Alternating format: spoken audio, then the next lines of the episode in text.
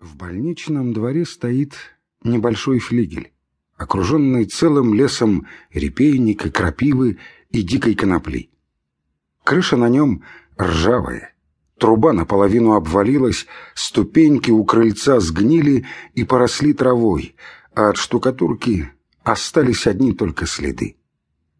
Передним фасадом обращен он к больнице, задним глядит в поле, от которого отделяет его серый больничный забор с гвоздями.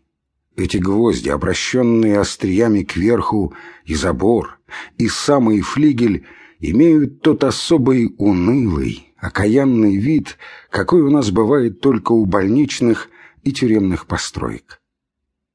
Если вы не боитесь ожечься о крапиву, то пойдемте по узкой тропинке, ведущей к флигелю, и посмотрим, что делается внутри. Отворив первую дверь, мы входим в сени. Здесь у стены, около печки, навалены целые горы больничного хлама. Матрацы, старые изодранные халаты, панталоны, рубахи с синими полосками, никуда не годная и стасканная обувь. Вся эта рвань свалена в кучи, перемята, спуталась, гниет и издает удушливый запах. На хламе всегда с трубкой в зубах лежит сторож Никита, старый отставной солдат с порыжелыми нашивками. У него суровое и спитое лицо, нависшие брови, придающие лицу выражение степной овчарки и красный нос.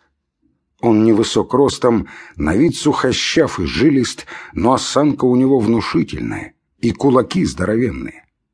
Принадлежит он к числу тех простодушных, положительных, исполнительных и тупых людей, которые больше всего на свете любят порядок и потому убеждены, что их надо бить. Он бьет по лицу, по груди, по спине, почем попало, и уверен, что без этого не было бы здесь порядка. Далее вы входите в большую просторную комнату, занимающую весь флигель, если не считать синей. Стены здесь вымазаны грязно-голубою краской. Потолок закопчен, как в курной избе. Ясно, что здесь зимой дымят печи и бывает угарно. Окна изнутри обезображены железными решетками. Пол серый занозист. Воняет кислою капустой, фитильною гарью, клопами и аммиаком. И эта вонь в первую минуту производит на вас такое впечатление, как будто вы входите в зверинец. В комнате стоят кровати, привинченные к полу. На них сидят и лежат люди в синих больничных халатах и по-старинному в колпаках. Это сумасшедшие. Всех их здесь пять человек. Только один благородного звания, остальные же все мещане. Первый от двери.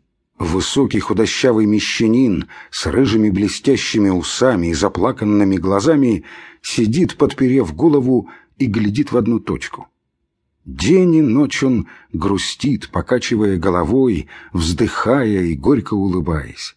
В разговорах он редко принимает участие и на вопросы обыкновенно не отвечает. Ест и пьет он машинально, когда дают. Судя по мучительному, бьющему кашлю, худобе и румянцу на щеках, у него начинается чехотка. За ним следует маленький, живой, очень подвижной старик с острой бородкой и с черными кудрявыми, как у негра, волосами. Днем он прогуливается по палате от окна к окну или сидит на своей постели, поджав по-турецки ноги, и неугомонно, как снегирь, насвистывает, тихо поет и хихикает. Детскую веселость и живой характер проявляет он и ночью, когда встает за тем, чтобы помолиться Богу, то есть постучать себя кулаками по груди и поковырять пальцем в дверях. Это жид Моисейка. Дурачок, помешавшийся лет двадцать назад, когда у него сгорела шапочная мастерская. Из всех обитателей палаты номер шесть только ему одному дозволяется выходить из флигеля и даже из больничного двора на улицу. Такой привилегией он пользовался издавна.